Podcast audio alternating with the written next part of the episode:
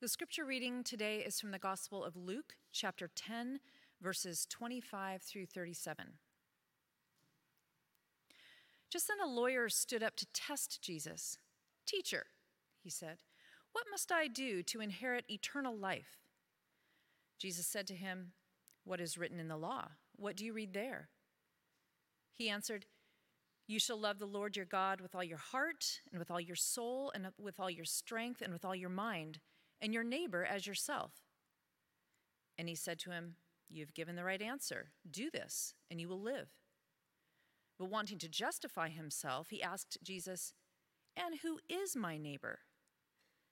Jesus replied, A man was going down from Jerusalem to Jericho and fell into the hands of robbers, who stripped him, beat him, and went away, leaving him half dead. Now, by chance, a priest was going down that road, and when he saw him, he passed by on the other side. So, likewise, a Levite, when he came to the place and saw him, passed by on the other side. But a Samaritan, while traveling, came near him, and when he saw him, he was moved with pity. He went to him and bandaged his wounds, having poured oil and wine on them. Then he put him on his own animal, brought him to an inn, and took care of him. The next day he took out two denarii, gave them to the innkeeper, and said, Take care of him, and when I come back, I will repay you whatever more you spend. Which of these three do you think was a more a neighbor to the man who fell into the hands of the robbers? He said, The one who showed him mercy. Jesus said to him, Go and do likewise. The word of the Lord.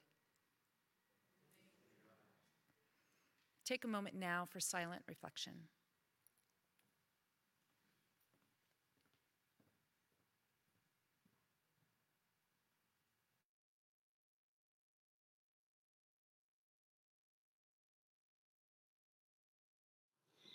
Good morning, City Church. It's so good to be with you today. My connection to City Church goes back over a decade, before I was even involved in ministry. I'd moved from NYC to the Bay Area to do a fellowship at Berkeley Rep, and it was a tough year for many reasons. But I got involved in a small church plant that gathered at Fifth and Mission, and it was there that I met one of your leaders, Jason Morrill. Being a part of that small community, it would shape me far more than I could understand at the time. When I moved back to NYC, I got involved in another church plant where I eventually became a founding staff member and then the associate pastor of Forefront Brooklyn. God called us away from Brooklyn in 2017 back to the Midwest where I went to seminary, and during that time I launched Launchpad Partners, which is a nonprofit supporting leaders who want to launch a fully LGBTQ inclusive, anti racist, Jesus following, love and justice generating faith community. My partner Erin and I, we provide coaching, tools, and resources, and we connect them to a network of people like you who've been on this journey longer and who can support them along the way. So thank you, City Church, for supporting the work of Launchpad Partners. It was 2019 when I was last in person with all of you in San Francisco for the Why Christian Conference. It's where I met your pastors, Peter and Fred, and when we were all out for drinks one night, I anxiously confessed to Peter that I was discerning moving to Cincinnati after seminary to launch a church. He was actually the first person I said that out loud to. So now here I am preaching to you this morning from my home in Cincinnati, where my husband and two boys and I moved in April. And maybe some of you can relate to the season that I'm in. Not the church planting thing, that's weird, I know. But moving during a pandemic. It became a trend, right? A lot of us are emerging out of the world, or at least attempting to, in a new house or a new city or neighborhood. And that means that we have new routines, new surroundings, new delivery people. I had a baby last fall. So I'm even emerging back into public life as the mother of two for, for, for the first time. And I have this whole new appreciation for the concept of what it means to be a good neighbor. There was this day, late last fall, when the college boys who lived across the street from us came over with donuts and introduced themselves and said congrats on the new baby, and it made my day. And our mailman, who we miss seeing every day, he would chat with my four year old and call him Big Brother. And our neighbor across the street sent over pizza and salad. Our neighbors, the people in our neighborhood who we didn't think much of before, became so important to us and brought us so much joy as our pandemic filled world got smaller and smaller. And so, as I come to this parable again now in 2021, I'm thinking of what it means to love thy neighbor differently.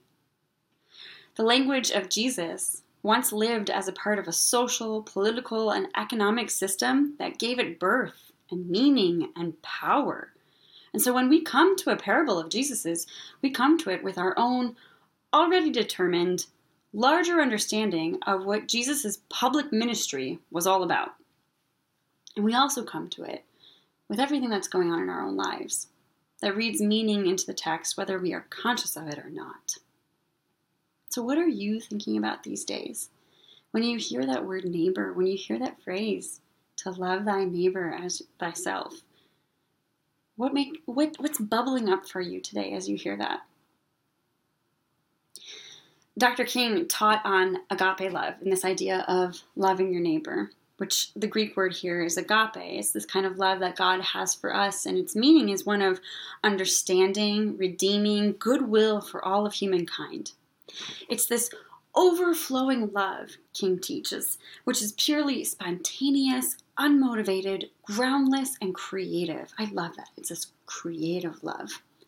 It's not set in motion by any quality or function of its object. It's not about worthiness or unworthiness. It's this undiscriminating love of God that's operating in the human heart and responding to the worthiness of all people. It's a love that regards your neighbor's needs before and above your own. And here's Jesus in Luke's gospel giving this lesson on agape love to a lawyer who just seems to be entirely missing the mark. I mean, he's not even asking the right questions. Here we are at the start of this whole thing, and the lawyer asks, Teacher, what must I do to inherit eternal life? First, he calls Jesus teacher, not Lord. So that tells us something right there. But then he's he's presuming that eternal life is a thing to be inherited or purchased, checked off your list and you earn it rather than it being this gift freely given. Jewish New Testament scholar Amy Jill Levine, she teaches that our sources, including the New Testament, indicate that most first century Jews already believed in resurrection or eternal life. Jews followed Torah not to earn eternal life, because this was already part of the covenant between them and God. The first commandment begins in Exodus 20. It begins, I am the Lord your God who brought you out of the land of Egypt, out of the house of slavery. You shall have no other gods before me. So the first word is one of grace. It's about what God has done for you already, for Israel. The rest is about how we respond to God's gracious love. Love is anchored in grace, and grace is lived out in the law or in the Torah, which means way of life. The law is given to us so that we might live and love in this reflection of grace and the love of God. The lawyer is presuming that there is one right answer to this question. He wants certainty in his faith, like so many of us do. It's far easier to follow a checklist than it is to navigate the inner workings of your own heart. Few of us want to do the hard work to face the tensions and insecurities and fears that prevent us from living in the kind of agape love that King described for us, especially when those tensions and insecurities are wrapped up in the complexities of the systems and cultures and structures of power of the world in which we live. I can't, I can't believe this story, but just the other night, as I was working on this sermon, an article popped up in my Apple News feed, and it was titled Homeowners yell at man trying to save neighbor's life on their lawn. This driver in Florida was having a seizure in his car, which came to a stop in his neighbor's yard, and the journalist wrote it up saying, The homeowners told the Good Samaritan, the man who rushed to the driver's aid, to get off our lawn, have him die somewhere else. A lawn worker, a man named Tony, who was walking to work just this past Monday, he saw the driver having a seizure in his car and he ran toward the moving vehicle, grabbed the car's fender to stop it from rolling any further down the street. And when it finally came to a stop in the yard of the homeowners who yelled at him, the man was in terrible shape.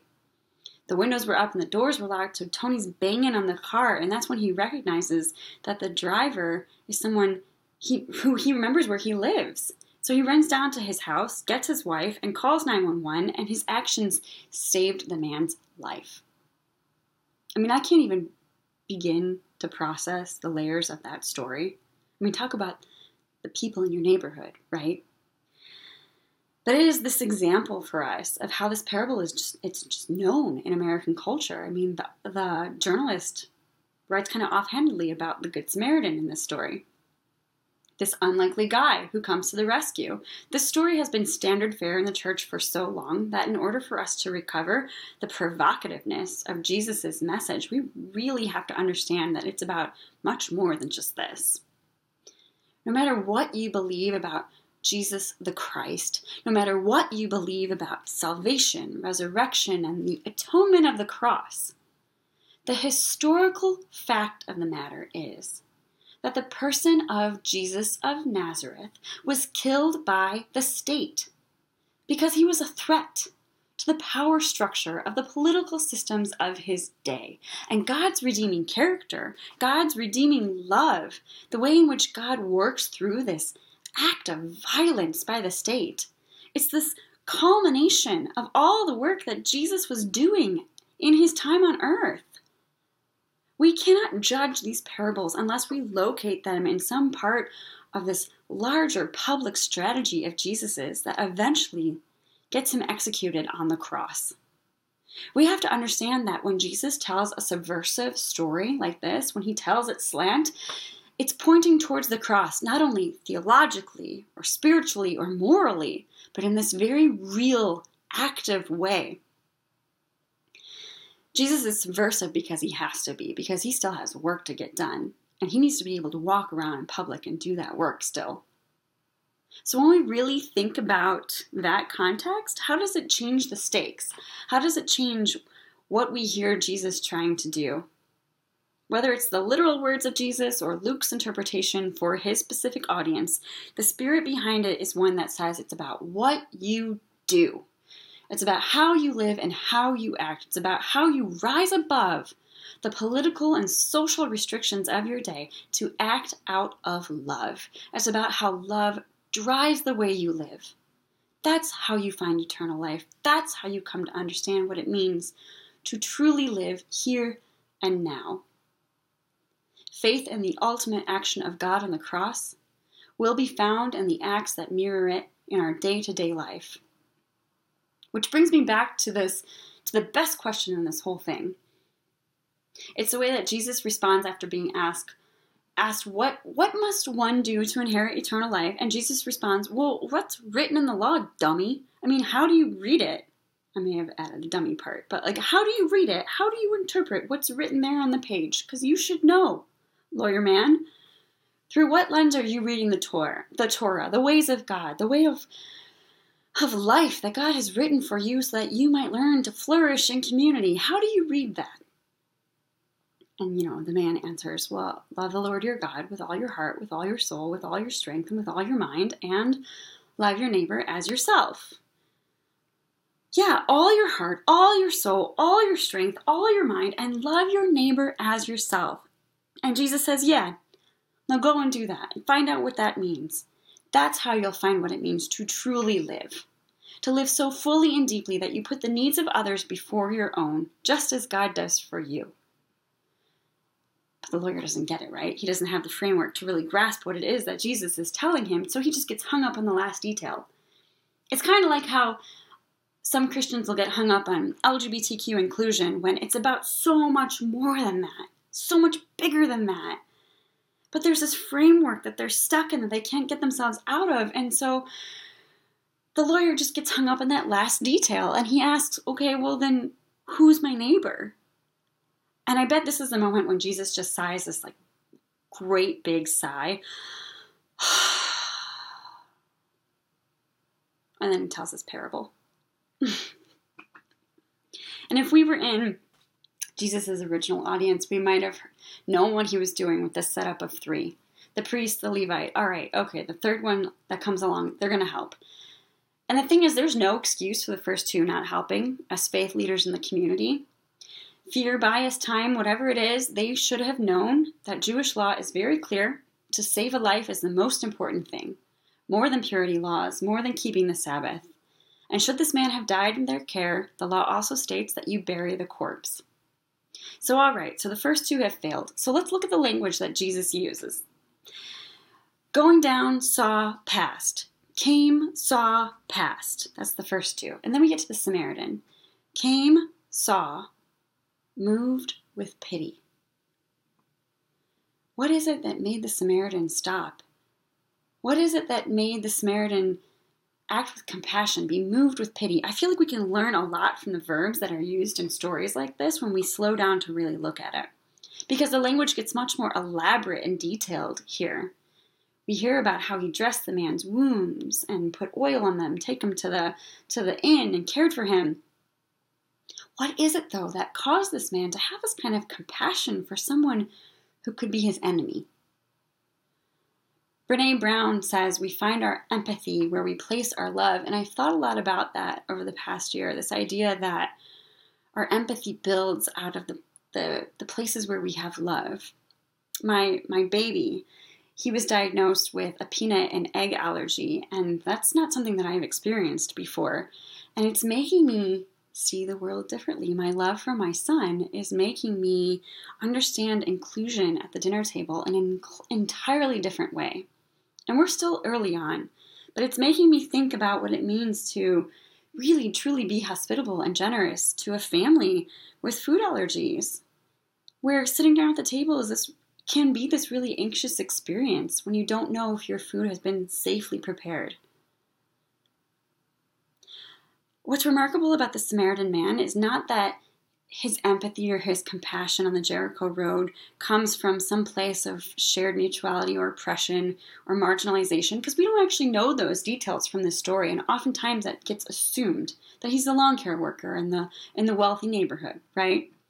But actually, the Samaritan in this story has influence. He has resources. He's able to go to the inn and work on credit, leave this man on credit.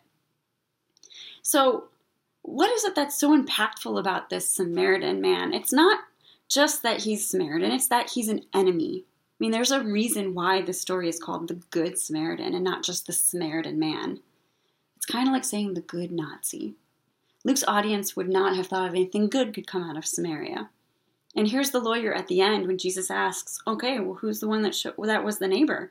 And he can't even bring himself to say the Samaritan. He just says, "What well, was the one who showed him mercy?" It's like saying Voldemort or something.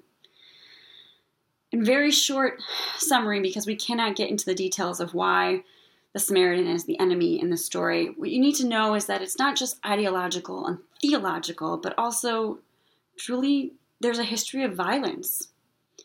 So when Luke's audience is hearing this, there are feelings that might be arising from their political and historical and even family or personal context about what it means to encounter a Samaritan and what it means for a Samaritan on the Jericho road, on this dangerous road, to stop and be moved with pity, to respond to someone who might be his enemy. I think this parable, the way I'm hearing it right now anyway, is this call for us to rise above the biases that are placed within us, that are put there by political systems and histories that cause us, subconsciously or not, to judge and deny the humanity and worth of our fellow human beings. Those we call enemy, those we call neighbor, those who are both. Because we are all a part of the human family. What's inside the Samaritan that compels him to regard his enemy as another man just like him. Well, the Reverend Howard Thurman, who's a church planter in San Francisco, by the way, he was this wise spiritual leader of the civil rights movement, a spiritual caregiver for Dr. King, and a legend in his own right. And he preached on the Good Samaritan as this core part of his working gospel, words that he strived to live by.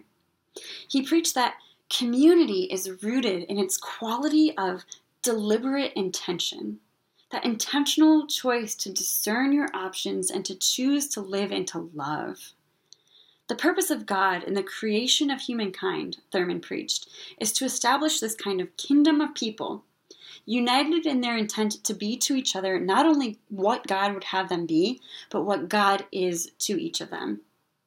It's revolutionary and it's so difficult. But what it means is that that part of me where the Spirit of God resides within me, it's got to move up into the center of my awareness and become a part of my deliberate intentions for my life. And where this doesn't happen, Thurman would argue, there is no community. When it does arise within you, though, this deliberate intention, this curious thing takes place. Because now you have something within you that more and more structures your daily behavior, your thinking, all the details of your life, the way you read your life, right?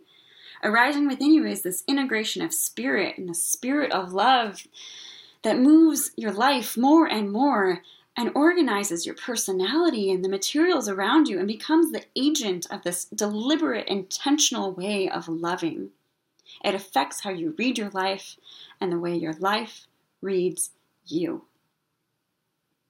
And I think this is what I, have come to love about church planting that there is this energy and intention and ambition about launching something new that organizes us into community together in this deliberate, intentional kind of way.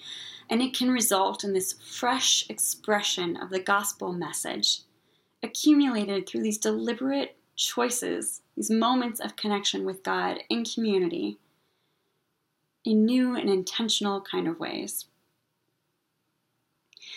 For me, I hear this parable today and I hear the call to rise above, to be more conscious, to recognize how love is or isn't at work in my life. And it's far more challenging than we give it credit for. The implications, the layers of what it means to love thy neighbor and to love thyself are deep and complex and difficult. And it requires discernment and awareness and a whole lot of prayer. But this is how you find what it means to have eternal life, to live life to its fullest, to find faith in that ultimate action of the hope of God that's played out in those little actions of hope that we can provide for one another in our day to day. May we each go forward, finding what it is, finding what it means to live with that spirit of love within you, and to love thy neighbor as yourself.